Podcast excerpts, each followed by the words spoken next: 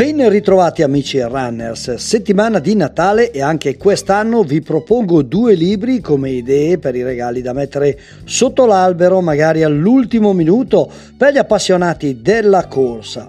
Il primo è Il mio Trevi, libro di Luca Regonaschi, giornalista e scrittore appassionato di corsa, dove ci racconta il suo viaggio sul sentiero delle tre valli bresciane.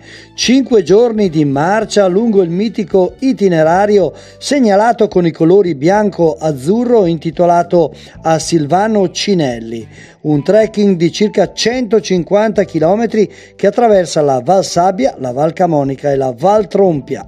Il mio 3V è un racconto personale arricchito dalle indicazioni fondamentali per avvicinarsi allo storico sentiero che parte ed arriva a Brescia.